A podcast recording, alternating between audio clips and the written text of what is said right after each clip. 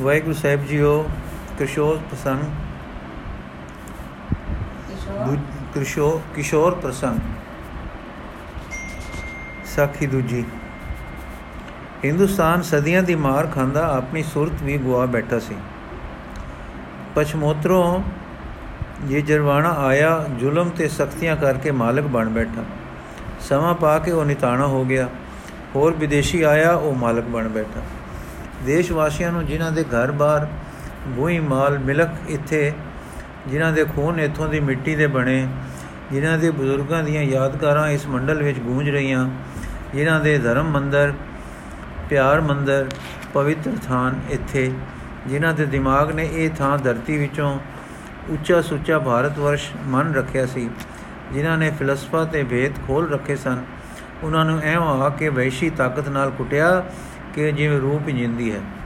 ਦੇਸ਼ ਵਾਸੀ ਨਿਤ ਮਾਰਾ ਖਾਂਦੇ ਦੁਬੇਲ, ਦੁਬਲ, ਦੁਬੇਲ ਹੁੰਦੇ ਐਉਂ ਛੁੱਟੇ, ਐਉਂ ਫੁੱਟੇ ਸਨ ਕਿ ਜੇ ਜਰਵਾਣਾ ਆਇਆ ਉਸ ਦੇ ਗੋਲੇ ਬਣ ਗਏ। ਉਸੇ ਦਾ ਵੇਸ਼ ਧਾਰ ਲਿਆ, ਉਸੇ ਦੀ ਰਹਤੇ ਬੈੜੇ ਬੈਠ ਬੈਠੇ ਹੋ ਗਏ। ਜੇ ਉਹ ਹਲਾਲ ਖਾਂਦਾ ਹੈ ਤਾਂ ਇਹਨਾਂ ਝਟਕਾ ਛੱਡ ਦਿੱਤਾ। ਜੇ ਉਹ ਵੀਰ ਸ਼ੁਕਰ ਨੂੰ ਮਨਾਉਂਦਾ ਹੈ ਤਾਂ ਇਹ ਵੀ ਵੀਰ ਸ਼ੁਕਰ ਨੂੰ ਸ਼੍ਰੇਣੀਆਂ ਵੰਡ ਤੋਰੇ। ਜੇ ਉਹ ਰੋਜ਼ੇ ਰੱਖ ਕੇ ਸ਼ੇਰੀ ਖਾਂਦਾ ਹੈ ਤਾਂ ਇਹ ਵੀ ਆਪਣੇ ਵਰਤਾਂ ਦੀਆਂ ਸ਼ੇਰੀਆਂ ਖਾਣ ਲੱਗੇ। ਜਦ ਪੁਰਾਣਾ ਜ਼ਾਲਮ ਮਾਰਿਆ, ਜਦ ਪੁਰਾਣਾ ਜ਼ਾਲਮ ਮਰਿਆ, ਨਵਾਂ ਆਇਆ ਤਾਂ ਮੋਹਰਾਂ ਦੇ ਥਾਲ ਲੈ ਮਿਲੇ, ਚਰਨ ਫੜ ਲੈ ਤੇ ਚਾਕਰੀ ਮੰਗੀ। ਦੇਸ਼ ਕੀ ਹੈ, ਦੇਸ਼ ਦਾ ਕੀ ਕਰਨਾ ਹੈ? ਅਣਖ ਆਨ ਇੱਜ਼ਤ ਦੀ ਮੌਤ ਕੋਈ ਸ਼ੈ ਹੈ, ਕੋਈ ਨਹੀਂ ਸੀ ਵਿਚਾਰਦਾ। ਸਭ ਭਾਵ ਮੁੱਕ ਚੁੱਕੇ ਸਨ। ਰਾਜੇ ਰਾਣੇ ਗਰਦਨ ਫਿਰਾਜ਼ ਰਾਜਪੂਤ ਤੇ ਭੂਪਤ ਦੀਆਂ ਦੇ ਡੋਲੇ ਲੈ ਮਿਲੇ। ਗੈਰਤ ਗਰਦ ਵਿੱਚ ਮਿਟ ਚੁੱਕੀ ਸੀ। ਹਿੰਦੀ ਜਾਂ ਹਿੰਦੂ, ਜਿਨ੍ਹਾਂ ਦਾ ਇਹ ਦੇਸ਼ ਸਦੀਆਂ ਤੋਂ ਵਤਨ ਸੀ, ਇੱਕ ਮੁਰਦਿਆਂ ਦੀ ਗਿਣਤੀ ਦਾ ਢੇਰ ਬਨ ਵਿੱਚੋਂ ਕੱਟੇ ਕੱਟੇ ਪਏ ਮੋੜਿਆਂ ਵਾਂਗੂ ਪਿਆ ਸੀ। ਬਨ ਵਿੱਚੋਂ ਕੱਟੇ ਪਏ ਮੇੜਿਆਂ, ਮੋੜਿਆਂ ਵਾਂਗੂ ਪਿਆ ਸੀ। ਕਈ ਢੇਰ ਲੱਗੇ ਲੱਕੜੀ ਨਾ ਤੁਲ ਸਕਦੇ ਤਕੜੀ, ਜੋ ਸੈਲ ਪਏ ਮੁਰਦੇ, ਜਿੰਦ ਨਿਗ ਨਹੀਂ ਰਾਈ। ਹਾਂ, ਸਤਗੁਰ ਬਿਜਲੀ ਆ ਕੇ ਕੜਕ ਪਾਈ ਪਰ ਕੜਕ ਪਈ। ਆ ਕੜਕ ਪਈ ਬਿਜਲੀ। ਛੂ ਲੱਗ ਗਈ ਰੰਗਲੀ। ਭਾ ਚਮਕ ਪਈ ਨੂਰੀ, ਬਲ ਜਿੰਦ ਉਠ ਸਵਾਈ ਹਾਂ, ਸਤਗੁਰ ਜੋਤੀ, ਇਸ ਆਰੀਆਵਰਤ ਇਸ ਭਾਰਤ ਵਰਸ਼ ਵਿੱਚ ਆ ਚਮਕੀ, ਜਿਸ ਨੇ ਮੁਰਦਿਸਤਾਨ ਮੁਰਦੀਹਾਨ ਨੂੰ, ਮੁਰਦਿਹਾਨ ਤੇ ਸੜਾਨ ਵਿੱਚ ਅੱਗ ਦਾ ਦਬਾਕਾ ਲਾ ਦਿੱਤਾ। ਦਿਲਾਂ ਉੱਤੇ ਹਨੇਰਾ ਛਾ ਰਿਹਾ ਸੀ, ਕੋਈ ਰਾਹ ਨਹੀਂ ਸੀ। ਦੁੱਖ ਵੀ ਗੁਲਾਮੀ ਦਾ ਸੀ, ਹਾਵੇ ਗੁਲਾਮੀ ਦੇ ਡਰਦੇ ਸਨ। ਹਾਵੇ ਗੁਲਾਮੀ ਦੇ ਭਰਦੇ ਸਨ। ਦੁੱਖਾਂ ਨੂੰ ਦੁੱਖ ਤਾਂ ਸਮਝਦੇ ਸਨ, ਪਰ ਇਹ ਅਹਿਸਾਸ ਪ੍ਰਤੀਤੀ ਕਿ ਇਹ ਦੁੱਖ ਪੀੜਾ ਗੁਲਾਮੀ ਦੀ ਹੈ। ਫੁੱਲ ਦੇ ਖੂਆ ਫੁੱਲ ਦੇ ਖੂਆ ਬਹਿਣ ਦੀ ਹੈ। ਹਾਂ, ਇਹ ਪ੍ਰਤੀਤੀ ਮਰ ਚੁੱਕੀ ਸੀ। ਦਿਲਾਂ ਤੇ ਛਾ ਰਿਹਾ ਸੀ ਅੰਧਕਾਰ। ਅੰਧਕਾਰ ਅਵਿਦਿਆ ਦਾ, ਅੰਧਕਾਰ ਗੁਲਾਮੀ ਦਾ ਅੰਧਕਾਰ ਦੁੱਖਾਂ ਦਾ, ਅੰਧਕਾਰ ਖੁਦਕਰਜ਼ੀ ਦਾ, ਅੰਧਕਾਰ ਪਿੰਜਰੇ ਪਏ ਬਟੇਰਿਆਂ ਦਾ, ਹਾਂ, ਫੁੱਲ ਨੂੰ ਭੁੱਲ ਕੇ ਪਿੰਜਰੇ ਵਿੱਚ ਪੈ ਕੇ ਵੀ ਖਾਨਾ ਜੰਗੀ ਦਾ ਅੰਧਕਾਰ। ਹਾਂ, ਰਾਤ ਹਨੇਰਾ ਏ, ਜਿਨ ਘੇਰ ਲਈ ਧਰਤੀ, ਪੈ ਰਹੀ ਉਦਾਸੀ ਏ, ਛਾ ਰਹੀ ਏ ਉਦਰਾਈ ਹੁਣ ਗੁਰ ਜੋਤ ਵੱਲ ਤੱਕੋ, ਬਣ ਸੂਰਜ ਆਏ ਹੋ, ਛੂ ਚਾਨਣ ਲਿਆਏ ਹੋ, ਇੱਕ ਚਾਨਣ ਧੱਕਾ ਹੈ, ਆ ਨੂਰ ਚਮਕ ਲਾਈ। ਹਾਂ, ਮੌਤ ਮਰਾਈ ਜੇ ਜੇ ਨੂਰ ਵਸਾਇਆ ਜੇ, ਇੱਕ ਪਲਕ ਨ ਲੱਗੀ ਏ। ਹਾਂ, ਇਹੋ ਬਿਰਦ ਸਾਈ। ਹਾਂ, ਗੁਰੂ ਤੇਗ ਬਹਾਦਰ ਜੀ ਦਾ ਸਾਕਾ ਮੁਰਦੇ ਖਿਰਮਨਾ ਵਿੱਚ ਬਿਜਲੀ ਦਾ ਕੜਾਕਾ ਪਾ ਗਿਆ। ਦਿਲ ਜੰਜੂਣੇ ਗਏ, ਇੱਕ ਚਾਨਣ ਮੁਨਾਰਾ ਨੀਲੇ ਸਮੁੰਦਰਾਂ ਵਿੱਚ ਖੜਾ ਹੋ, ਕਾਲੇ ਹੋਏ ਅਸਮਾਨਾਂ ਵਿੱਚ ਚਮਕ ਪਿਆ।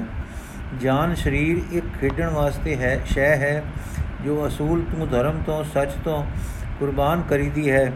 ਆਨ ਬਾਨ ਸ਼ਾਨ ਅਸੂਲ ਕਾਇਮ ਰੱਖਿੰਦਾ ਹੈ। ਜਿਨ੍ਹਾਂ ਪਵਿੱਤਰ ਸਰੀਰ, ਜਿਨ੍ਹਾਂ ਵਧਿਆ ਪਵਿੱਤਰ ਮਨ ਉਨਾ ਹੀ ਕੁਰਬਾਨੀ ਦਾ ਡੂੰਗਾ ਅਸਰ। ਹਾਂ, ਸਾਰੇ ਦੇਸ਼ ਵਿੱਚ ਜਾਗਰਤ ਦਾ ਨੂਰ ਲਾ ਕੇ ਸਿੱਖੀ ਮੰਡਲ ਵਿੱਚ ਅਲਾਂਬਾ ਨੂਰ ਦਾ ਅਲਾਂਬਾ ਅੱਗੇ ਥਲ ਰਹੇ ਅਲਾਂਬੇ ਨੂੰ ਦਰਚਿੰਦ ਲਾਉਣ ਦਾ ਅਲਾਂਬਾ ਬਾਲ ਗਏ। ਆਪ ਦਾ ਸੀ ਸਿੱਖ ਸਿੱਖ ਦਿੱਲੀ ਤੋਂ ਲੈ ਕੇ ਅਨੰਦਪੁਰ ਅਪੜਾਉਂਦਾ ਹੈ। ਦਿੱਲੀ ਰਾਜਧਾਨੀ ਹੈ। ਔਰੰਗੇ ਵਰਗਾ ਜ਼ਬਰਦਸਤ ਪਾਦਸ਼ਾਹ ਆਪ ਬੈਠਾ ਹੈ। ਉਸ ਦੇ ਤਪ ਤੇਜ, ਜ਼ੁਲਮ ਤੋਂ ਵੀ, ਜ਼ੁਲਮ ਤੋਂ ਪੱਥਰ ਵੀ ਕੰਬ ਰਹੇ ਹਨ। ਰਾਜੇ ਰਾਣੇ ਭੇਡਾਂ ਵਾਂਗੂ ਸਿਰ ਸੱਟੀ ਪਏ ਹਨ। ਉਸ ਦੇ ਭੈ ਤੋਂ ਅਭੈ ਹੋ ਕੇ ਸਰੇ ਬਾਜ਼ਾਰ ਦਿੱਲੀ ਦੇ ਚਾਂਦਨੀ ਚੌਕ ਵਿੱਚੋਂ ਸੀਸ ਚਾ ਕੇ ਇੱਕ ਸਿੱਖ ਅਨੰਦਪੁਰ ਅਪੜਾਉਣ ਦਾ ਹਿਆ ਕਰਦਾ ਹੈ। ਇਹ ਸੀ ਜਾਨ ਜੋ ਗੁਰਜੋਤੀ ਭਰ ਰਹੀ ਸੀ। ਇਹ ਸੀ ਆਪੇ ਉਤੋਂ ਖੇਡ ਜਾਣ ਦਾ ਮਾਦਾ ਜੋ ਦਿਲਾਂ ਵਿੱਚ ਭਰਿਆ ਜਾ ਰਿਹਾ ਸੀ। ਜੋ ਮਰ ਮਿੱਟੀ ਪਰਜਾ ਵਿੱਚੋਂ ਦਿਲਿਓਂ ਸੀਸ ਲੈ ਟੁਰਦਾ ਹੈ ਅਰ ਸਾਰਾ ਰਾਹ ਟੁਰ ਕੇ ਆਨੰਦਪੁਰ ਅਪੜਦਾ ਹੈ। ਇੱਕ ਸਿੱਖ, ਹੈ ਨਾ ਹਿਆ, ਹੈ ਨਾ ਹਿੰਮਤ, ਹੈ ਨਾ ਪਿਆਰ ਤੇ ਆਨ, ਗੈਰਤ ਇਸੇ ਦਾ ਨਾਮ ਹੈ। ਇਸ ਇੱਕ ਆਦਮੀ ਦਾ ਨਿਤਰਨਾ ਨਬਜ਼ ਹੈ। ਉਸ ਵੇਲੇ ਦੀ ਦਿਲ ਪਾਪ ਦੀ, ਜੋ ਖੜੇ ਚੁੱਕੇ ਦਿਲਾਂ ਵਿੱਚ ਗੁਰਜੋਤ ਨੇ ਰੁਮਕਾ ਦਿੱਤੀ ਸੀ। ਹਾਂ, ਇੱਕ ਨਹੀਂ, ਦੂਜਾ ਸਿੱਖ ਫੇਰ ਹੀਆ ਕਰਦਾ ਹੈ। ਤੀਆ ਉਸ ਦੇ ਨਾਲ ਰਲਦਾ ਹੈ। ਉਸੇ ਥਾਂ ਪੈਰਿਆਂ ਦੇ ਵਿੱਚੋਂ ਪਵਿੱਤਰ ਧੜ ਚਾ ਲੈਂਦੇ ਹਨ ਤੇ ਆਪਣੇ ਘਰਾਂ ਵਿੱਚ ਰੱਖ ਘਰ-ਬਾਰ ਨਾਲ ਫੂਕ ਦਿੰਦੇ ਹਨ। ਇਹ ਹੈ ਹੀਆ ਦਲੇਰੀ ਕੁਰਬਾਨੀ ਖਤਰੇ ਵਿੱਚ ਪੈਣ ਦੀ ਨਿਰਭੈਤਾ। ਮਰ ਮਿਟੀਆਂ ਗੁਲਾਮੀ ਨਾਲ ਦਬੇਲ ਹੋ ਚੁੱਕੀਆਂ, ਕੌਮਾਂ ਵਿੱਚ ਜਾਨ ਭਰ ਦੇਣੀ ਬੜਾ ਕਠਨ ਹੁਨਰ ਹੈ। ਪਰ ਸ਼ੀਸ਼ ਦੇ ਕੇ ਸਤਗੁਰ ਜੋਤੀ ਨੇ ਫਿਰ ਦੂਸਰੀ ਵੇਰ ਸ਼ੀਸ਼ ਦੇ ਕੇ ਅਭੈਤਾ ਦੀ ਵਿਦਿਆ ਸਿਖਾ ਦਿੱਤੀ ਹੈ। ਮਰਨੇ ਤੋਂ ਅਵੈ ਹੋ ਕੇ ਅੰਦਰਲੇ ਉੱਚੇ ਜੀਵਨ ਵਿੱਚ ਜਿਉ ਕੇ ਸੱਚ ਧਰਮ ਪਰ ਸਦਕੇ ਹੋਣ ਲਈ ਸੰਨਿਆਸ ਧਾਰਨ ਕਰਨਾ ਸਿਖਾ ਦਿੱਤਾ ਹੈ। ਸੀਸ ਸੰਸਕਾਰ ਹੋ ਚੁੱਕਾ ਹੈ ਅਨੰਦਪੁਰ ਵਿੱਚ। ਦਿੱਲੀ ਜਿੱਥੇ ਸਕਾ ਵਰਤਿਆ, ਉੱਥੇ ਉਸੇ ਚਾਂਦਨੀ ਚੁੱਕ ਵਿੱਚ ਸੀਸਗੰਜ ਨਾਮੇ ਗੁਰਦੁਆਰਾ ਖੜਾ ਹੈ। ਇਹ ਮੰਦਰ ਪਹਿਲਾਂ ਸਰਦਾਰ ਬਗੇਲ ਸਿੰਘ ਨੇ ਬਣਵਾਇਆ। ਸਾਕੇ ਦੇ ਵੇਲੇ ਦੇ ਬੁੱਢੇ ਪੁਰਸ਼ਾਂ ਤੋਂ ਨਿਸ਼ਾਨੀ, ਨਿਸ਼ਾਨ ਸਹੀ ਕਰਵਾਏ। ਮੁਸਲਮਾਨਾਂ ਨੇ ਫੇਰ ਗੁਰਦੁਆਰਾ ਢਾ ਦਿੱਤਾ। ਲਾਗੇ ਮਸਜਿਦ ਬਣਾਈ। ਪਰ ਫੇਰ ਗਦਰ ਮਗਰੋਂ ਜੀਂਦ ਦੇ ਰਾਜੇ ਨੇ ਸਰਕਾਰ ਤੋਂ ਥਾਂ ਲੈ ਕੇ ਗੁਰਦੁਆਰਾ ਬਣਾਇਆ। ਇਸ ਸਮੇਂ ਨਵਾਂ ਆਲੀਸ਼ਾਨ ਗੁਰਦੁਆਰਾ ਖਾਲਸੇ ਨੇ ਬਣਾਇਆ ਹੈ। ਰਕਾਬਗੰਜ ਵੀ ਸਰਦਾਰ ਬਗੇਲ ਸਿੰਘ ਨੇ ਬਣਵਾਇਆ ਸੀ। ਸਰੀਰ ਸੰਸਕਾਰ ਹੋਣ ਵੇਲੇ ਵਾਲੇ ਥਾਂ ਸਰੀਰ ਦੀ ਵਿਭੂਤੀ ਦੱਬੀ ਹੋਈ, ਉੱਤੇ ਨਿਸ਼ਾਨ ਮਾਤਰ ਥੜਾ ਸੰਸਕਾਰ ਕਰਨ ਵਾਲੇ ਵੀਰਾਂ ਨੇ ਬਣਾ ਛੋੜਿਆ ਸੀ। 1764 ਬਿਸਵੀ ਬਿਕਰਮੀ ਦੇ ਲਗਭਗ ਸਤਿਗੁਰੂ ਗੋਬਿੰਦ ਸਿੰਘ ਜੀ ਦਿੱਲੀ ਗਏ ਤਾਂ ਮੰਜੀ ਸਾਹਿਬ ਬਣਵਾਈ। ਮਗਰੋਂ 1847 ਵਿੱਚ ਬਿਕਰਮੀ ਵਿੱਚ ਸਰਦਾਰ ਬਗੇਲ ਸਿੰਘ ਨੇ ਗੁਰਦੁਆਰਾ ਬਣਾਇਆ, ਜੋ ਹੁਣ ਖੜਾ ਹੈ। ਸੀਸ ਦੇ ਸੰਸਕਾਰ ਦਾ ਗੁਰਦੁਆਰਾ ਅਨੰਦਪੁਰ ਸਾਹਿਬ ਵਿੱਚ ਹੈ। ਸਤਿਗੁਰੂ ਜੀ ਦੇ ਟਿਕਾਣੇ ਸ੍ਰੀ ਗੁਰੂ ਜੀ ਦੇ ਪਿਆਰੇ ਪੁੱਤਰ ਨੇ, ਪੁੱਤਰ ਤੇ ਸਿੱਖ ਸ੍ਰੀ ਗੁਰੂ ਗੋਬਿੰਦ ਸਿੰਘ ਜੀ ਹੋਏ। ਇਸ ਵੇਲੇ ਆਪ ਕਿਸ਼ੋਰ ਅਵਸਥਾ ਵਿੱਚ ਕਦਮ ਰੱਖ ਰਹੇ ਸਨ। ਦਸਵਾਂ ਬਰਸ ਸੀ। ਪਰ ਰੂਹ ਪਤਾ ਨਹੀਂ ਕਿਸ ਉੱਚੇ ਘਰਾਂ ਤੋਂ ਆਈ ਹੈ। ਦਾਨੇ ਲੋਕ ਆਖਦੇ ਹਨ, ਹਾਂ, ਪੂਰਬ, ਪੱਛਮ, ਉੱਤਰ, ਦੱਖਣ ਸਭ ਪਾਸਿਆਂ ਦੇ ਸਿਆਣੇ ਮੰਨਦੇ ਹਨ ਕਿ ਕਲਾਵਾਨ ਪੁਰਖ ਆਮ ਮਨੁੱਖਾਂ ਮਨੁੱਖਾਂ ਤੋਂ ਨਿਰਾਲੇ ਹੁੰਦੇ ਹਨ। ਪਰ ਅਰਸ਼ੀ ਜੋਤ ਤੋਂ ਆਇਆ ਨੂਰ ਕਲਾਵਾਨ ਤੋਂ ਉੱਚਾ ਪ੍ਰਕਾਸ਼ ਹੁੰਦਾ ਹੈ। ਦੇਖੋ, ਸਾਹਿਬਜ਼ਾਦੇ ਜੀ ਦੇ 10 ਹੀ ਵਰੇ ਦੀ ਉਮਰਾਂ ਦੇ ਕੋਤਕ ਅਚਰਜ ਹਨ। ਨਿੱਕੇ ਜਿਹੇ ਪਤਲੇ ਲੰਮੇ ਸਰੀਰ ਵਿੱਚ ਨਾ ਸਮਾ ਸਕਣ ਵਾਲਾ ਕੋਈ ਆਤਮ ਪ੍ਰਕਾਸ਼ ਹੈ। ਪਟਨੇ ਦੇ ਹਿੰਦੂ ਮੁਸਲਮਾਨ ਮੰਨ ਚੁੱਕੇ ਹਨ, ਮੰਨ ਚੁੱਕੇ ਹੁਣ ਆਨੰਦਪੁਰ ਦੇ ਮੰਨਦੇ ਹਨ। ਹਾਂ, ਅੱਜ 250 ਵਰਾ ਮਗਰੋਂ ਇਹ ਲੇਖ 1927 ਈਸਵੀ ਵਿੱਚ ਲਿਖਿਆ ਗਿਆ ਸੀ। ਉਹਨਾਂ ਦੇ ਜੀਵਨ ਪੜ ਪੜ ਕੇ ਜਗਤ ਉਹਨਾਂ ਦੀ ਸ਼ਕਤੀ ਨੂੰ ਮੰਨਦਾ ਹੈ। ਨੌਵੇਂ ਸਤਗੁਰਾਂ ਦੇ ਸ਼ੀਸ਼ ਦਾ ਸੰਸਕਾਰ ਅਨੰਦਪੁਰ ਹੋ ਚੁੱਕਾ, ਦਸਤਾ, ਦਸਤਾਰਬੰਦੀ ਹੋ ਚੁੱਕੀ ਹੈ। ਜੋ ਜੋ ਆਏ ਪਿਆਰੇ ਭਰੇ, ਨੈਣ ਵਹਾਉਂਦੇ ਆਏ, ਦਿਲ ਪਾੜ ਪਾੜ ਅੱਗੇ ਧਰਦੇ ਆਏ ਪਰ ਗੁਰੂ ਜੋਤੀ ਵਾਲੇ ਬਾਲਕੇ ਨੇ ਇਹ ਆਖਿਆ, ਤਕੜੇ ਹੋਵੋ, ਉਹ ਤਾਂ ਦੁਸ਼ਟ ਰਾਜ ਦੇ ਸਿਰ ਠੀਕਰਾ ਫੋੜ ਕੇ ਅਰਸ਼ਾਂ ਨੂੰ ਗਏ ਤੇ ਦੇਸ਼ ਵਿੱਚ ਜਾਨ ਭਰ ਗਏ ਹਨ। ਹੁਣ ਤੁਸੀਂ ਸਭ ਤਿਆਰ ਹੋਵੋ, ਹੁਣ ਉਹਨਾਂ ਦਾ ਸ਼ੋਕ ਨਾ ਕਰੋ, ਸ਼ੁਕਰ ਕਰੋ ਤੇ ਟੁਰੇ, ਟੁਰੋ ਪੂਰਨਿਆ ਤੇ ਜੋ ਉਹ ਵਾ ਗਏ ਹਨ। ਇਸ ਤਰ੍ਹਾਂ ਸੰਗਤਾਂ ਹੈਰਾਨ ਹਨ, ਪੀੜਤ ਹਨ, ਪਰ ਦਬਕੀਆਂ ਨਹੀਂ, ਕਿਸੇ ਨੂੰ ਭੈ ਨਹੀਂ ਆਇਆ। ਵਹੀਰਾ ਬਨ ਕੇ ਆਏ ਹਨ ਖੁਫੀਆ ਮੁਕਬਰਾਂ ਤੋਂ ਚੁਗਲ ਖੋਰਾਂ ਤੋਂ ਨਹੀਂ ਡਰੇ। ਅਮੀਰ, ਗਰੀਬ, ਪਤਵੰਤੇ, ਜਗੀਰਦਾਰ ਤੇ ਰਿਆਸਤੀ ਸਭ ਆਪਣੇ ਹਨ। ਇਹ ਜਿੰਦੜੀ ਰੋਮਕ ਪਈ ਤੇ ਦੇ ਸਬੂਤ ਹਨ। ਛੇਵੇਂ ਸਤਗੁਰ ਨੇ ਸਰੀਰ ਦੀ ਨਿਰਭੈਤਾ ਸਿਖਾਈ ਸੀ। ਜਦ ਲੋੜ ਪਵੇ, ਬਾਣਾ ਆਵਰਤੇ ਸਰੀਰ ਦੀ ਲੋੜ ਪਵੇ, ਤਾਂ ਦੇ ਦਿਓ। ਦੇਖੋ, ਸਿੱਖਾਂ ਵਿੱਚ ਅਵੈਤਾ ਕਿਤਨੀ ਹੈ। ਜ਼ਾਲਮ ਤੋਂ ਜ਼ਾਲਮ ਪਾਤਸ਼ਾਹ ਤੋਂ ਵੀ ਅਭੈ ਆਨੰਦਪੁਰ ਆ ਰਹੇ ਹਨ। ਦਸਤਾਰਬੰਦੀ ਹੋ ਚੁੱਕੀ, ਰੱਬੀ ਬਾਲਕੇ ਨੇ ਗੁਰਤਾ ਦਾ ਕੰਮ ਸੰਭਾਲਿਆ। ਗੁਰਤਾ ਦਾ ਕੰਮ ਕੀ ਹੈ? ਪਿਆਰੇ ਵਾਹਿਗੁਰੂ ਦੇ ਪਿਆਰ ਦੀ ਖਿੱਚ ਖਾਂਦੇ ਰਹਿਣਾ, ਸੂਰਤ ਦਾ ਚਰਨਾ ਕਮਲਾ ਵਿੱਚ ਖੁੱਬੇ ਰਹਿਣਾ, ਮਨ ਦੇ ਖੇੜੇ ਤੇ ਚੜ੍ਹਦੀਆਂ ਕਲਾਂ ਵਿੱਚ ਟਿਕੇ ਰਹਿਣਾ, ਕਿਸੇ ਵੇਲੇ ਚਮਕ ਪੈਣਾ ਤੇ ਇਹ ਛੂ ਹੋਰਨਾਂ ਨੂੰ ਲਾ ਦੇਣੀ। ਨੂਰ ਦੀ ਛੂ, ਹਨੇਰੇ ਨੂੰ ਅੱਗ ਦੇ, ਅਲਾਂਬੇ ਦੀ ਛੂ। ਮਾਨੋ ਚਮਕਣਾ, ਬਲਣਾ, ਜਿਉਣਾ ਤੇ ਲੱਕੜਾਂ ਦੇ ਢੇਰ ਨੂੰ ਚਮਕਾਉਣਾ, ਬਾਲਣਾ ਜਿਵਾ ਦੇਣਾ ਸਭ ਕੌਤਕ ਦਿਖਾਲਦੇ ਤੇ ਸਿਖਾਲਦੇ ਹਨ। ਹਾਂ, ਜਗਤ ਦੇਖਦਾ ਹੈ ਕਿ ਕਿਸ਼ੋਰ ਗੁਰੂ ਜੀ ਕਦੇ ਤਾਂ ਡੁੱਲ ਡੁੱਲ ਪੈ ਰਹੇ ਹਨ, ਕਦੇ ਕਿਸੇ ਗੁਰ ਸ਼ਬਦ ਦੀ ਇਲਾਹੀ ਸਦ ਐਉਂ ਗਲਤ ਤੋਂ ਉੱਠਦੀ ਹੈ ਕਿ ਸੁਣਨ ਵਾਲੇ ਦਰਵ ਦਰਵ ਕੇ ਨੀਰ ਨੈਣਾ ਵਿੱਚ ਠਲ ਨਹੀਂ ਸਕਦੇ। ਦੂਜੇ ਪਾਸੇ ਘੋੜੇ ਦੀ ਸਵਾਰੀ ਤੀਰ ਚਲਾਉਣ ਦੀ ਵਰਜਿਸ਼ ਹੁੰਦੀ ਹੈ। ਤ੍ਰਿਖਾ ਰੁਖ ਜੰਗੀ ਸਮਾਨਾ ਵੱਲ ਹੈ। ਇਧਰ ਮਾਮਾ ਕਿਰਪਾਲ ਚੰਦ ਜੀ ਸਾਰਾ ਪ੍ਰਬੰਧ ਸੰਭਾਲਦੇ ਹਨ। ਜੋ ਕਿਸੇ ਦਾਨੇ ਨੇਕ ਰੱਬ ਦੇ ਭੈ ਵਾਲੇ ਦਾ ਕੰਮ ਹੈ, ਸੋ ਸਾਰਾ ਨਿਭਾਉਂਦੇ ਹਨ। ਹੋਰ ਪਿਆਰੇ ਸਤਗੁਰਾਂ ਦੇ ਵੇਲੇ ਦੇ ਕਾਰਦਾਰ ਉਸੇ ਤਰ੍ਹਾਂ ਸੇਵਾ ਕੰਮਕਾਜ ਕਰਦੇ ਹਨ। ਹੁਣ ਮਾਤਾ ਜੀ ਤੇ ਮਾਮਾ ਜੀ ਦੇ مشਵਰੇ ਨਾਲ ਗੁਰਗੱਦੀ ਤੇ ਬਿਰਾਜਣ ਦਾ ਦਿਨ ਫੱਗਣ ਦੇ ਪਹਿਲੇ ਪੱਖ ਦੀ ਪੰਚਮੀ ਮੁਕਰਰ ਹੋਇਆ ਸੀ। ਦੇਸ਼ ਦੇਸ਼ ਸੰਦੇਸੇ ਅਪੜ ਗਏ ਕਿ ਗੁਰੂ ਨਾਨਕ ਗਾਦੀ ਦੇ ਦਸਵੇਂ ਜਾਮੇ ਨੇ ਹੁਣ ਗੁਰ ਜੋਤੀ ਦਾ ਨੂਰ ਚਮਕਾਉਣਾ ਹੈ। ਟਿਕੇ ਦਾ ਦਿਨ ਫੱਗਣ ਦੀ ਪੰਚਮੀ ਹੈ। ਦਿਨ ਨੇੜੇ ਆ ਰਿਹਾ ਹੈ। ਸੰਗਤਾਂ ਦੂਰ ਦੂਰ ਤੋਂ ਆ ਰਹੀਆਂ ਹਨ। ਭਾਈ ਬੁੱਢਾ ਜੀ ਦਾ ਪਰਿਵਾਰ ਆ ਗਿਆ। ਗੁਰਦਿੱਤੇ ਜੀ ਦਾ ਭਾਰਾ ਭਰਾ ਹਰਦਿੱਤਾ ਆਇਆ ਹੈ। ਨਾਲ ਚਮਕੌਰ, ਨਾਲ ਰਾਮਕੌਰ ਜੀ ਹਨ, ਜੋ ਅਜੇ ਬੱਚੇ ਹਨ। ਬੇਦੀ, ਤ੍ਰਿਹਣ, ਭੱਲੇ, ਸੋਢੀ ਸਭਨਾ ਵਿੱਚੋਂ ਵੱਡੇ ਵੱਡੇ ਪੁਰਖ ਆਏ ਹਨ। ਬਖਸ਼ਾਂ ਵਾਲੇ ਮੰਜੀਆਂ ਵਾਲੇ, ਮਸੰਦ ਸਭ ਆ ਰਹੇ ਹਨ। ਜਗ੍ਹਾ ਜਗ੍ਹਾ ਤੋਂ ਸੰਗਤਾਂ ਦੇ ਵਹੀਰ ਪੁੱਜ ਰਹੇ ਹਨ। ਕਾਬਲ ਕੰਧਾਰ ਬੁਖਾਰਾ ਅਸਾਮ ਦੱਖਣ ਤੱਕ ਤੋਂ ਸਿੱਖ ਅਪੜ ਰਹੇ ਹਨ। ਅਨੰਦਪੁਰ ਵਿੱਚ ਭਾਈ ਇਕੱਠ ਹੋ ਰਿਹਾ ਹੈ। ਅੱਗੇ ਪ੍ਰਬੰਧ ਪੂਰਨ ਹਨ। ਮਾਮਾ ਜੀ ਨੇ ਐਸੇ ਸੋਹਣੇ ਇੰਤਜ਼ਾਮ ਤੇ ਸੇਵਾ ਦੀਆਂ ਵੰਡਾਂ ਕੀਤੀਆਂ ਹਨ ਕਿ ਜੋ ਆਉਂਦੇ ਹਨ ਰਹਿਣ ਦਾ ਟਿਕਾਣਾ ਲੰਗਰ ਪ੍ਰਸ਼ਾਦ ਆਰਾਮ ਨਾਲ ਪਾਉਂਦੇ ਹਨ। ਬੀਬੀ ਵੀਰੋ ਜੀ ਦੇ ਪੰਜੇ ਪੁੱਤਰ ਸੰਗੇ ਸ਼ਾ ਸੰਗੋ ਸ਼ਾ ਜੀਤਮਲ, ਗੁਲਾਬ ਚੰਦ, ਗੰਗਾ ਰਾਮ, ਮਹਿਰੀ ਚੰਦ ਆ ਚੁੱਕੇ ਹਨ। ਸੂਰਜਮਲ ਦੇ ਦੋ ਪੋਤਰੇ ਗੁਲਾਬ ਰਾਏ, ਸ਼ਾਮਦਾਸ ਪੁੱਜ ਚੁੱਕੇ ਹਨ। ਦਇਆ ਰਾਮ ਪ੍ਰੋਹਤ ਸਤਗੁਰਾਂ ਦਾ ਬੇਲੀ ਤੇ ਭਲਾ ਮਸੰਦ ਨੰਦ ਚੰਦ ਮੌਜੂਦ ਹਨ। ਸਾਹਿਬ ਚੰਦ ਦੇ ਹੋਰ ਸ਼ਿਰਕਤ ਦੇ ਇੰਤਜ਼ਾਮਾਂ ਵਿੱਚ ਲੱਗ ਰਹੇ ਹਨ। ਹੋਰ ਸਾਰੇ ਮਸੰਦ ਦੂਰ ਦੂਰ ਤੋਂ ਆ ਗਏ ਹਨ। ਇਤਨੀ ਗਹਿਮਾ ਗਹਿਮ ਹੋ ਰਹੀ ਹੈ ਕਿ ਭਾਰੀ ਮੇਲੇ ਤੋਂ ਵੀ ਨਹੀਂ, ਤੇ ਵੀ ਨਹੀਂ ਹੁੰਦੀ। ਤਰ੍ਹਾਂ ਤਰ੍ਹਾਂ ਦੀਆਂ ਭੇਟਾਂ, ਸੁਗਾਤਾਂ ਤੇ ਨਜ਼ਰਾਨੇ ਲੈ ਕੇ ਸਾਰੇ ਸਿੱਖ ਆ ਰਹੇ ਹਨ। ਹੁਣ ਦੇ ਨੇੜੇ ਆ ਜਾਣ ਕਰਕੇ ਨੇੜੇ ਤੇੜੇ ਦੀਆਂ ਸਿੱਖ ਸੰਗਤਾਂ, ਸਾਧੂ ਸੰਤ, ਮਹੰਤ, ਜਗੀਰਦਾਰ, ਗਰੀਬ, ਅਮੀਰ ਉਮੜੇ ਆ ਰਹੇ ਹਨ। ਮਾਨੋ ਇੱਕ ਪੁਰਖ ਦਰਿਆ ਠਾਠਾ ਮਾਰਦਾ ਚੜੀ ਕਾ, ਚੜੀ ਕਾਂਗ ਵਾਂਗੂ, ਵਾਂਗ ਚੜਿਆ ਆ ਰਿਹਾ ਹੈ। ਦਿਨ ਆ ਗਿਆ ਤਿਲਕ ਦਾ ਗੁਰਗੱਦੀ ਵਿਰਾਜਣ ਦਾ। ਪਹਿਲੇ ਅੰਕ ਵਿੱਚ ਦਿੱਤੀਆਂ ਗੱਲਾਂ ਬਾਤਾਂ ਇਸ ਮੌਕੇ ਤੇ ਆਏ ਭਾਈ ਹਰਦਿੱਤਾ ਜੀ ਆਦਕਾਂ ਤੇ ਦੁਰਚੇ ਵਿੱਚ ਹੋਈਆਂ ਹਨ। ਅਨੰਦਪੁਰ ਵਿੱਚ ਇੱਕ ਦਮਦਮੀ ਸੀ, ਦਮਦਮਾ ਸੀ। ਇੱਥੇ ਕੁਦਰਤੀ ਢਲਾਣ ਐਉਂ ਸੀ ਜਿਵੇਂ ਦਰਜੇ ਬੈਠਣ ਲਈ ਉੱਚੇ ਨੀਵੇਂ ਬਣਾਏ ਹੋ ਗਏ ਹਨ। ਇੱਥੋਂ ਇੱਕ ਸ਼ਾਮਿਆਨਾ ਤਾਣਿਆ ਗਿਆ। ਇਸ ਦੀ ਸਜਾਵਟ ਪ੍ਰੇਮੀਆਂ ਨੇ ਆਪ ਕੀਤੀ। ਸੰਗਤਾਂ ਦੇ ਬੈਠਣ ਲਈ ਵਿਛਾਈਆਂ ਹੋ ਗਈਆਂ। ਸ਼ਾਮਿਆਨੇ ਹੇਠ ਸੁੰਦਰ ਤਖਤ ਵਿਛਾਇਆ ਗਿਆ। ਇਸ ਪਰ ਮਖਮਲੀ ਗੱਦੀ ਵਿਛਾਈ ਗਈ, ਜੋ ਪਿਛਲੇ ਸਤਗੁਰ ਜੀ ਦੇ ਵਿਰਾਜਣ ਦੀ ਗੱਦੀ ਸੀ। ਤਖਤ ਦੇ ਉੱਪਰ ਇੱਕ ਜਗੀਰਦਾਰ, ਜਰੀਦਾਰ ਚੰਦੋਆ ਤਣ ਰਿਹਾ ਸੀ। ਜਿਸ ਟਿਕਾਣੇ ਗੱਦੀ ਵਿੱਚ ਸੀ, ਉਸ ਦੇ ਉੱਪਰ ਵਾਰ ਛਤਰ ਲਟਕ ਰਿਹਾ ਸੀ। ਅੰਮ੍ਰਿਤ ਵੇਲੇ ਸ੍ਰੀ ਗੁਰੂ ਜੀ ਨੂੰ ਇਸ਼ਨਾਨ ਕਰਾਇਆ ਗਿਆ ਤੇ ਤਿਆਰੀ ਹੋਈ, ਜਿਵੇਂ ਕਵੀ ਸੰਤੋਖ ਸਿੰਘ ਜੀ ਲਿਖਦੇ ਹਨ।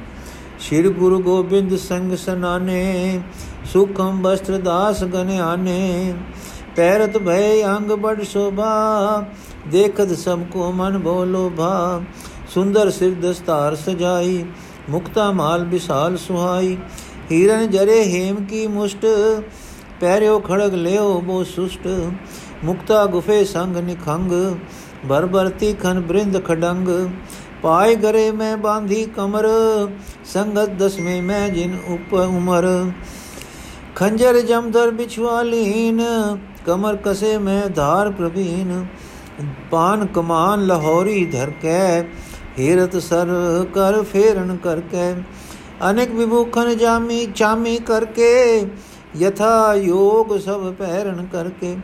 ਜੁਗ ਮਾਤਨ ਕੋ ਕਰ ਪਦ ਬੰਧਨ, ਅਭਿਨੰਦਨ ਹੈ ਦੇਖਿਓ ਨੰਦਨ। ਦੇ ਤਸੀ ਸੀਸ ਕਰ ਫੇਰਾ ਹੋ ਵੋ ਸੁਚਸ, ਸੁਜਸ ਪ੍ਰਤਾਪ ਉਚੇਰਾ। ਨਿਕਸੇ ਸਦਨ ਪਹਿਰ ਗੁਰ ਪੂਰੇ, ਪੰਕਜ ਪਾਏ ਉਪਾਇਨ ਰੂਰੇ।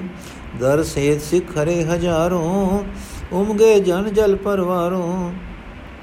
ਉਮਗੇ ਜਨ ਜਲ ਪਰਾਵਾਰੋ। ਇਉਂ ਫਕੀਰਾਂ ਦੇ ਪਾਤਸ਼ਾਹ ਸ਼ਹਿਨਸ਼ਾਹਾਂ ਦੇ ਸ਼ਹਿਨशाह ਰੂਹਾਨੀਆਂ ਦੇ ਸੁਲਤਾਨ ਸੱਜੇ ਧੱਜੇ ਆਪਣੀ ਆਤਮ ਜੋਤੀ ਵਿੱਚ ਲਸ-ਲਸ ਕਰਦੇ ਬਾਹਰ ਨਿਕਲੇ। ਅੱਗੇ ਸੰਗਤਾਂ ਦੇ ਜਮ ਘਟੇ ਦਰਸ਼ਨਾਂ ਵਾਸਤੇ ਖੜੇ ਸਨ। ਸ਼ਹਿਰ ਦੇ ਮਕਾਨ ਦਰਸ਼ਨ ਕਰਨ ਦੀ ਚਾਹਨਾ ਵਾਲੇ ਨਾਲ ਭਰੇ ਪਏ ਸਨ। ਘਰੋਂ ਬਾਹਰ ਇੱਕ ਬਲਵਾਨ ਕੁਮੈਤ ਘੋੜਾ ਖੜਾ ਸੀ, ਜਿਸ ਪਰ ਆਪ ਸਵਾਰ ਹੋ ਪਏ। ਸਵਾਰੀ ਸਹਜੇ ਸਹਜੇ ਟੁਰੀ। ਸਨੇ ਸਨੇ ਤਬ ਕੀਨ ਪਿਆਨਾ ਗਰੀਨ ਮੈਂ ਠਾਂਡੇ ਨਰ ਆਨਾ, ਮਨੁ ਚਕੋਰ ਚੰਦ ਕੋ ਜੇਵੇਂ, ਹਿਰਦੇ ਆਨੰਦ ਨਿਮਰ ਸਿਰ ਹੋਵੇਂ। ਸਭ ਦਿਸ ਦੇਖਤ ਜਾਤ ਕਿਰਪਾਲਾ ਹੋਏ ਨਿਹਾਲ ਸਰਧਾਲੂ ਵਿਸਾਲਾ। ਹੋਏ ਨਿਹਾਲ ਸਰਧਾਲ ਵਿਸਾਲਾ, ਭਈ ਭੀਰ ਬੋ ਮਾਨ, ਮਾਨਵ ਕੇਰੀ, ਚਲਾਏ ਪਿਛਾਰੀ ਮੰਗਲ ਹੀਰੀ। ਚਾਰ ਚੁਫੇਰੇ ਤੇ ਮਹਿਲਾਂ ਉਪਰੋਂ ਫੁੱਲਾਂ ਤੇ ਸੇਰਿਆਂ ਦੀ ਬਰਖਾ ਹੁੰਦੀ ਸੀ। ਅਤਰ ਜਲ ਤੇ ਅਮੀਰ ਉੱਡਦੇ ਸੇ। ਕਿਤੇ ਸੰਖ ਦੀ ਧੁਨ ਉੱਠਦੀ ਸੀ। ਕਿਤੇ ਨਰਸਿੰਗੇ ਦਾ ਨਾਦ ਧੁਨ ਲਾਉਂਦਾ ਸੀ। ਕਿਤੇ ਤੂਤੀਆਂ ਨਫੀਰੀਆਂ ਵੱਜਦੀਆਂ ਸਨ। ਇਸ ਤਰ੍ਹਾਂ ਪਿਆਰ ਤੇ ਆਦਰ ਦੇ ਮੰਡਲ ਵਿੱਚੋਂ ਲੰਘਦੇ ਸਤਿਗੁਰੂ ਜੀ ਦਮਦਮੇ ਆਪਣੇ ਅੱਗੇ ਦੀਵਾਨ ਸਜ ਰਿਹਾ ਸੀ। ਕੀਰਤਨ ਹੋ ਰਿਹਾ ਸੀ। ਦੀਵਾਨ ਵਿੱਚੋਂ ਵੱਡੇ ਵੱਡੇ ਮੁਖੀ ਅੱਗੋਂ ਲੈਣ ਆਏ ਹੋਏ ਸਨ। ਸ੍ਰੀ ਗੁਰੂ ਜੀ ਘੋੜੇ ਤੋਂ ਉਤਰੇ। ਮਾਮਾ ਜੀ ਤੇ ਹੋਰ ਮੁਖੀ ਨਾਲ ਹੋ ਲਏ। ਇੱਕ ਸੁਨਹਿਰੀ ਝੁੱਲ ਦੇ ਛਤਰ ਦੇ ਹੇਠਾਂ ਦੀਵਾਨ ਵਿੱਚ ਆਏ। ਸਾਰੀ ਸੰਗਤ ਜੈਕਾਰ ਕਰਦੀ ਖੜੀ ਹੋ ਗਈ। ਖੁਸ਼ੀਆਂ ਦਾ ਇੱਕ ਉਭਾਰ ਉਛਲਿਆ। ਪਿਆਰ ਤੇ ਉਮਾ ਭਰੇ ਦਿਲਾਂ ਦਾ ਇੱਕ ਉਮੜਾਓ ਉਮੜਿਆ। ਇਸ ਸੰਸਾਰਕ ਤੇ ਮਾਨਸਿਕ ਆਦਰ ਦੇ ਮੰਡਲ ਵਿੱਚ ਆਪ ਅਰਗੇ ਵਧੇ। ਤਖਤ ਉੱਪਰ ਵਿਛੀ ਆਪਣੇ ਪਹਿਲੇ ਸਤਗੁਰਾਂ ਦੇ ਬਿਰਾਜਣ ਦੀ ਗੱਦੀ ਨੂੰ ਅਦਮ ਨਾਲ ਤੱਕਿਆ। ਨੈਣ ਮੁੰਦ ਲਏ, ਹੱਥ ਜੋੜ ਲਏ। ਇਸ ਗਾਦੀਪੁਰ ਬਿਰਾਜੇ ਹੋਏ ਸਤਗੁਰੂ ਨਾਨਕ ਜੀ ਦਾ ਦਰਸ਼ਨ ਪਾ ਕੇ ਸ਼ੀਸ਼ ਝੁਕਾਇਆ। ਫਿਰ ਗੁਰੂ ਅੰਗਦ ਦੇਵ ਜੀ ਦਾ ਧਿਆਨ ਧਰ, ਧਿਆਨ ਇਸ ਪਰ ਬੈਠਾ ਤੱਕ ਕੇ ਸਿਰ ਨਿਵਾਇਆ। ਫਿਰ ਗੁਰੂ ਅਮਰਦਾਸ ਜੀ ਦੀ ਮੂਰਤੀ ਵੇਖ ਕੇ ਨਮਸਕਾਰ ਕੀਤੀ। ਫਿਰ ਗੁਰੂ ਰਾਮਦਾਸ ਜੀ ਦਾ ਦੀਦਾਰ ਹੋਇਆ। ਆਪ ਦੇ ਕਲਗੀ ਜਗ੍ਹਾ ਵਾਲੇ ਸ਼ੀਸ਼ ਨੇ ਜੋਹਾਰ ਕੀਤੀ। ਫਿਰ ਗੁਰੂ ਅਰਜਨ ਦੇਵ ਜੀ ਦਾ ਰੂਪ ਨਿਹਾਰਿਆ ਤੇ ਪ੍ਰਣਾਮ ਕੀਤੀ। ਫਿਰ ਗੁਰੂ ਹਰਗੋਬਿੰਦ ਜੀ ਦੀ ਤੇਜਸਵੀ ਮੂਰਤੀ ਨਜ਼ਰ ਪਈ, ਤਦ ਫਿਰ ਮੱਥਾ ਟੇਕਿਆ। ਫਿਰ ਸ੍ਰੀ ਗੁਰੂ ਹਰਿ ਜੀ ਦਾ ਚਿਹਰਾ ਟਿੱਕੇ ਟਿਕਾਓ ਵਿੱਚ ਲਸਦਾ ਵੇਖ ਕੇ ਸਜਦਾ ਕੀਤਾ। ਫਿਰ ਸ੍ਰੀ ਗੁਰੂ ਹਰਕ੍ਰਿਸ਼ਨ ਜੀ ਦੁਖੜ ਦੁਖ ਹਰਤਾ ਦਾ ਪ੍ਰਤੱਖ ਵਲ ਜਲਕਾ ਵਜਾ, ਆਪਨੇ ਬੰਦਨਾ ਕੀਤੀ। ਫਿਰ ਪਿਤਾ ਸ੍ਰੀ ਗੁਰੂ ਤੇਗ ਬਹਾਦਰ ਜੀ ਦਾ ਹਰ ਸ਼ੋਕ ਤੋਂ ਅਤੀਤ ਸਰੂਪ ਗਾਦੀ ਤੇ ਬੈਠਾ ਨਜ਼ਰ ਪਿਆ। ਸਤਕਾਰ, ਅਵਗਤ ਅਦਬ ਤੇ ਪਿਆਰ ਨਾਲ ਆਂਦਰਾਂ ਦੇ ਸਨੇਹ ਨੇ ਨੈਣ ਭਰ ਦਿੱਤੇ। ਉਹਨਾਂ ਸੋਹਣੇ ਸਤਗੁਰਾਂ ਦੇ ਚਰਨਾਂ ਤੇ ਮਸਤਕ ਧਰ ਦਿੱਤਾ। ਪਲ ਬਾਅਦ ਰੱਬੀ ਜੋਤ ਨੇ ਸਦਾ ਆਨੰਦ ਨਾਲ ਭਰੇ ਸਿਰ ਨੂੰ ਚਾਇਆ ਹੁਣ ਆਪ ਜੀ ਨੇ ਪਰਤ ਕੇ ਸਾਰੀ ਸੰਗਤ ਵੱਲ ਤੱਕਿਆ। ਗੁਰੂ ਵੰਸ਼ ਦੇ ਬੇਦੀ ਤਰਹਿਣ ਭਲੇ ਭਲੇ ਸਿਰ ਕਰਦਿਆਂ ਦੀ ਬਵਲ ਨਜ਼ਰ ਪਾਈ। ਸਭ ਦੇ ਮੂੰਹੋਂ ਇੱਕੋ ਵਾਰ ਸਦ ਆਈ, ਗੁਰ ਗਾਦੀ ਪਰ ਬਿਰਾਜੀਏ ਦਾਤਾ ਜੀਓ। ਸਭਨ ਕੀ ਆਸ ਆਇਸ ਕੋ ਪਾਏ ਭੈ ਅਰੂੜਨ ਗੁਰਨ ਮਨਾਏ। ਗੁਰਤਾ ਸਿਯੰਦਨ ਪਰ ਆਰੋ ਹੋਏ ਆਰੋ ਹੈ ਦਿਪਯ ਪ੍ਰਤਾਪ ਦਿਓ ਸਤ ਦਿਓ ਸਪਤ ਸੋ ਹੈ ਗਨ ਸੰਗਤ ਪੰਕਜ ਬਿਗ ਸੰਤੇ ਵਿੱਚ ਮਕਰੰਦ ਆਨੰਦ ਬਦੰਤੇ ਜਿਸ ਵੇਲੇ ਆਪਨੇ ਗੁਰਗਾਦੀ ਤੇ ਬੈਠ ਕੇ ਦਿਦਾਰਾ ਦਿੱਤਾ ਚੋਰ ਬਰਦਾਰ ਨੇ ਪਿੱਛੇ ਖੜੋ ਕੇ ਚੋਰ ਕੀਤਾ ਤਦ ਬਾਹਰ ਬੰਦੂ ਦੰਬੀ ਵਾਲਿਆਂ ਨੇ ਸਧਿਆਨਾ ਬਜਾਇਆ ਇਸ ਪਿੱਛੋਂ ਸੰਗਤ ਸਾਰੀ ਨੇ, ਆਜ ਹਮਾਰੇ ਮੰਗਲ ਚਾਰ ਦਾ ਸ਼ਬਦ ਗਾਵਿਆ। ਫਿਰ ਰਾਗੀ ਸਿੰਘਾਂ ਨੇ ਇਹੋ ਸ਼ਬਦ ਗਾਓ ਕੇ ਟਿੱਕੇ ਦੀ ਵਾਰ ਗਾਵੀ।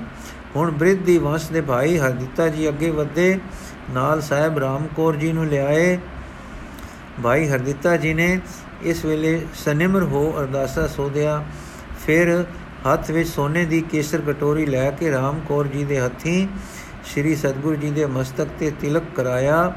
ਫਿਰ ਨਾਲੀਅਰ ਦੇ 5 ਪੈਸੇ ਤੇ ਜੋ ਨਵੇਂ ਸਤਗੁਰਾਂ ਨੇ ਦਿੱਲੀ ਤੋਂ ਆਪਣੇ ਪਿਆਰ ਤੇ ਤੋਂ ਪਹਿਲੇ ਗੱਲੇ ਸਨ, ਆਪਣੇ ਪਿਆਨ ਤੋਂ ਪਹਿਲੇ ਗੱਲੇ ਸਨ, ਸਤਗੁਰੂ ਜੀ ਦੇ ਅੱਗੇ ਰਾਮਕੌਰ ਜੀ ਤੇ ਤੋਂ ਧਰਾ ਕੇ ਨਮਸਕਾਰ ਕਰ ਰਾਮਕੌਰ ਜੀ ਸਮੇਤ ਪਰਕਰਮਾ ਕੀਤੀ ਤੇ ਧਰਤੀ ਤੇ ਮੱਥਾ ਰੱਖ ਕੇ ਰੱਖਾ, ਮੱਥਾ ਰੱਖ ਕੇ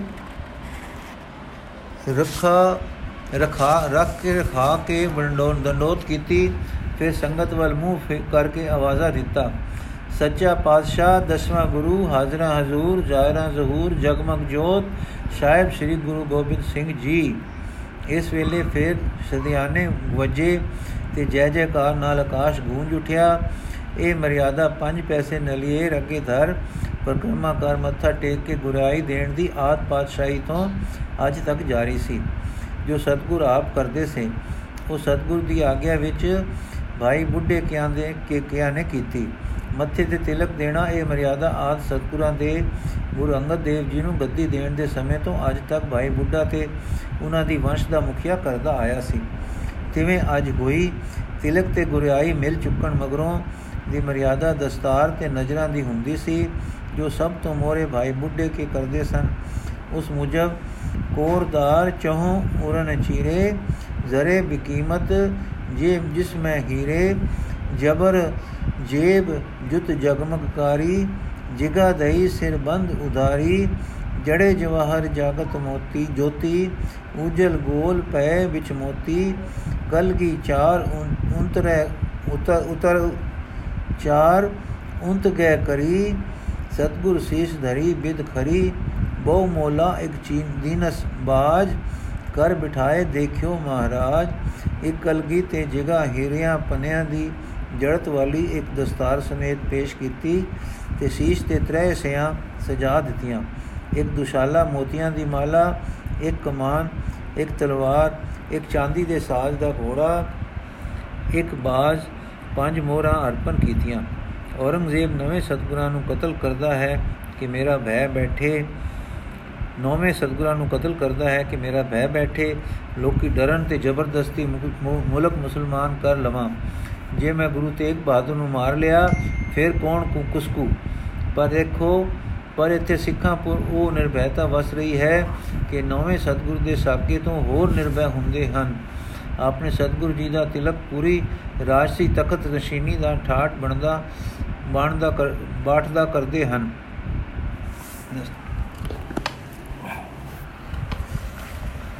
ਆਪਣੇ ਸਤਗੁਰ ਜੀ ਦਾ ਤਿਲਕ ਪੂਰੀ ਰਾਜਸੀ ਤਖਤ ਨਸ਼ੀਨੀ ਦਾ ਠਾਠ ਬਾਠ ਕਰਦੇ ਹਨ। ਇਥੋਂ ਭਾਈ, ਇਥੋਂ ਤਾਂ ਕਿ ਕਲਗੀ ਜਗ੍ਹਾ ਵੀ ਗੱਦੀ ਤੇ ਬਿਠਾ ਕੇ ਲਾਉਂਦੇ ਹਨ। ਸ਼ਸਤਰ ਘੋੜੇ ਤੇ ਬਾਜ਼ ਅਰਪਦੇ ਹਨ। ਸਿੱਖ ਭੈ ਦਿੰਦੇ ਨਹੀਂ, ਪਰ ਭੈ ਮੰਨਦੇ ਵੀ ਨਹੀਂ।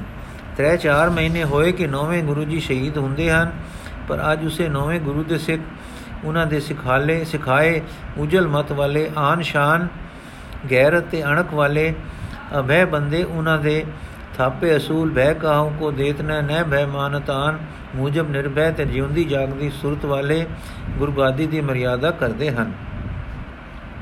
ਭਾਈ ਬੁੱਢੇ ਕੇ ਦੇ ਘਰ ਦੀ ਰਸਮ ਹੋਣ ਮਗਰੋਂ ਬੇਦੀ ਤਰਹਿਣ ਭੱਲੇ ਗੁਰੂ ਵੰਸ਼ ਦੇ ਵਡਰਿਆਂ ਦੀਆਂ ਭੇਟਾਂ ਪੇਸ਼ ਹੋਈਆਂ। ਫਿਰ ਮਾਮਾ ਕਿਰਪਾਲ ਤੇ ਹੋਰ ਸੰਬੰਧੀਆਂ ਮਸੰਦਾ, ਸੰਗਤਾਂ ਦੀਆਂ, ਸੰਗਤਾਂ ਸਿੱਖਾਂ ਵੱਲੋਂ ਭੇਟਾਂ ਅਰਪਣ ਹੋਈਆਂ। ਮੇਵੜਾ ਹਰ ਇੱਕ ਦੀ ਅਰਦਾਸ ਕਰਦਾ ਸੀ। ਮੁਸ਼ਨੀ ਲਿਖਦੇ ਸਨ ਤੇ ਮਾਮਾ ਜੀ ਤੇ ਸੇਵਕ ਸੰਭਾਲਦੇ ਸਨ। ਸੁਗਾਤਾਂ ਤੇ ਭੇਟਾਂ ਦੇ ਅੰਬਾਰ ਲੱਗ ਗਏ। ਇਸ ਤੋਂ ਮਗਰੋਂ ਫੇਰ ਰਾਗੀਆਂ ਨੇ ਸ਼ਬਦ ਪੜਿਆ ਅਰਦਾਸਾ ਸੋਧਿਆ ਗਿਆ ਤੇ ਕੜਾ ਕੜਾ ਪ੍ਰਸ਼ਾਦ ਵਰਤਿਆ। ਸ੍ਰੀ ਗੁਰੂ ਪ੍ਰਤਾਪ ਸੂਰਜ ਗ੍ਰੰਥ ਵਿੱਚ ਭਾਈ ਸੰਤੋਖ ਸਿੰਘ ਜੀ ਲਿਖਦੇ ਹਨ ਕਿ 1000 ਰੁਪਏ ਦਾ ਕੜਾ ਪ੍ਰਸ਼ਾਦ ਅੱਜ ਸੰਗਤਾਂ ਵਿੱਚ ਵਰਤਿਆ। ਤਵਾਰੀ ਖਾਲਸਾ ਵਾਲੇ ਲਿਖਦੇ ਹਨ ਕਿ 5000 ਦਾ ਕੜਾ ਪ੍ਰਸ਼ਾਦ ਵਰਤਿਆ। ਇਸ ਤੋਂ ਅੰਦਾਜ਼ਾ ਹੋ ਸਕਦਾ ਹੈ ਕਿ ਕਿੰਨੀ ਕੁ ਸੰਗਤ ਆਈ ਹੋਊ।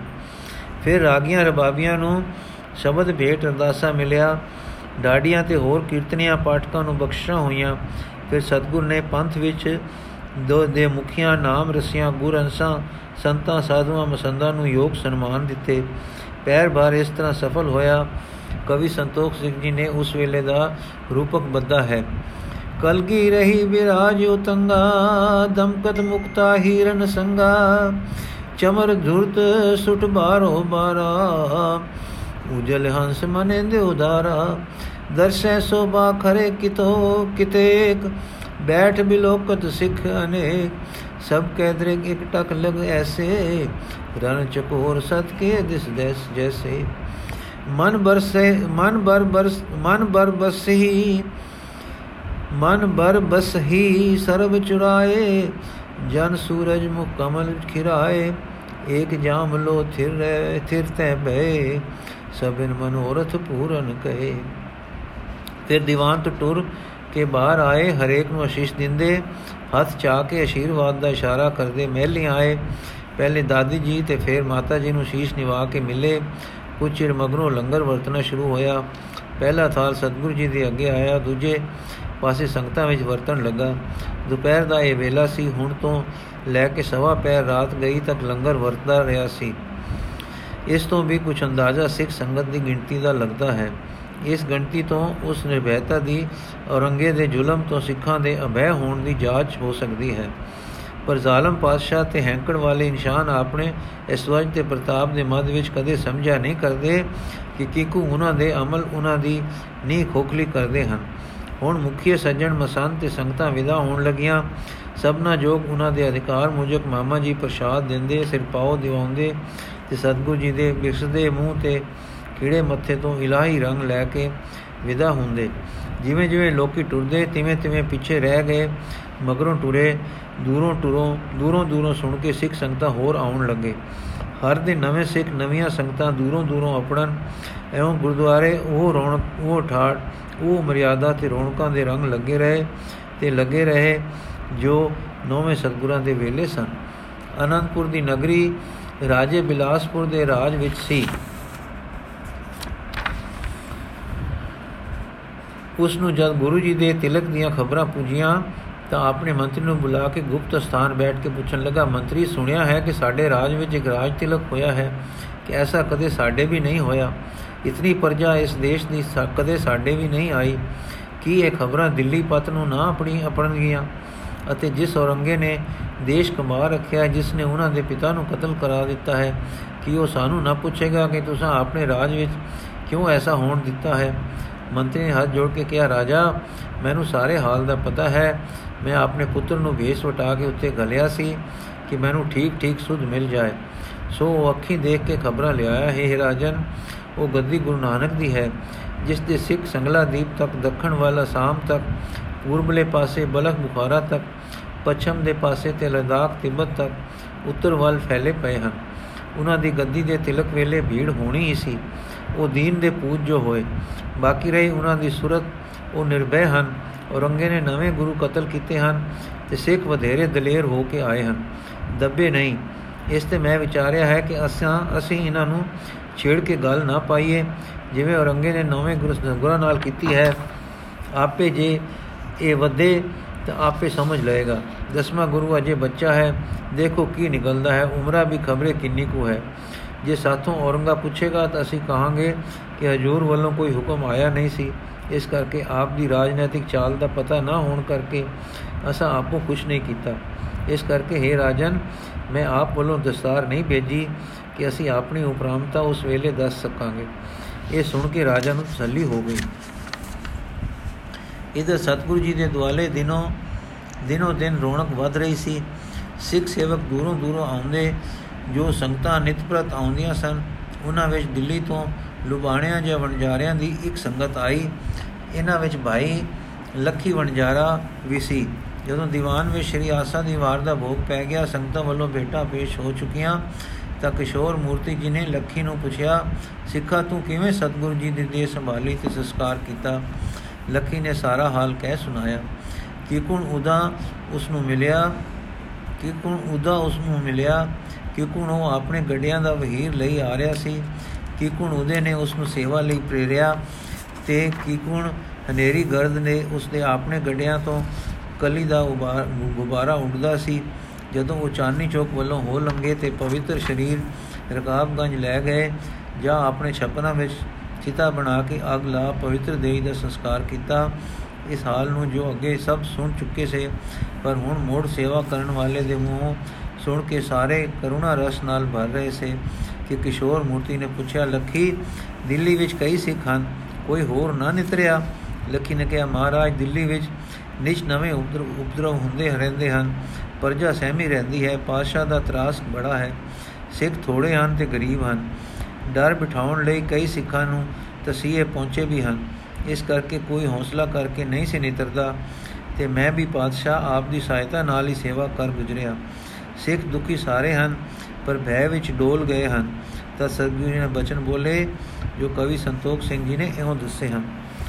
ਇਸ ਬਿਦ ਕੋ ਅਤ ਪੰਥ ਬਨਾਵੋ ਇਸ ਇਸ ਇਸ ਬਿਦ ਕੋ ਅਬ ਪੰਥ ਬਨਾਵੋ ਸਕਲ ਜਗਤ ਮੈਂ ਬਹੁਤ ਵਿਦ ਰਾਮ ਬਿਤਤਾਵੋ ਲਾਖੋਂ ਜਗ ਕੇ ਨਰ ਇਕ ਥਾਏ ਤਿਨ ਮੈਂ ਮਿਲੇ ਏਕ ਸਿਖ ਜਾਏ ਸਭ ਮੈਂ ਪ੍ਰਤਕ ਪਛਾਨਿਓ ਪਰੈ ਰਲੇ ਨ ਕਿਉ ਹੂੰ ਕੇ ਕੈਸਿਓ ਰਕਰੈ ਜ਼ਰਾ ਬਕਨ ਮੈਂ ਹੰਸ ਨ ਛਪੈ ਗ੍ਰਜਨ ਖਿਰ ਮਿਖੇ ਜਿਬਖੈ ਮੋਰ ਜਿਮ ਦਿਪੈ ਜੋ ਖਰ ਗਨ ਮੈਂ ਬਲੀ ਤੁਰੰਗ, ਜਥਾ ਮਿਰਗਨ ਮੈਂ ਕੇ ਹਰ ਅੰਗ।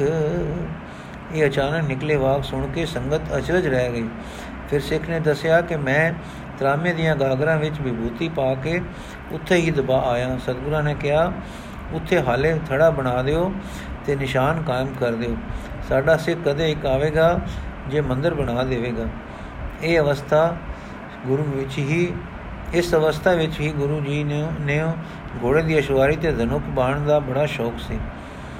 ਨਿੱਕੇ ਤੀਰ, ਨਿੱਕੇ ਕਮਾਨ, ਕਮਾਨਾ ਤੇ ਗੁਲੇਲ ਦੀਆਂ ਖੇਡਾਂ ਪਟਨੇ ਤੋਂ ਅਭਿਆਸ ਕਰਦੇ ਆਏ ਸੇ। ਘੋੜੇ ਤੇ ਚੜਨਾ ਵੀ ਪਿਤਾ ਜੀ ਦੇ ਵੇਲੇ ਸਿੱਖ ਚੁੱਕੇ ਸੇ।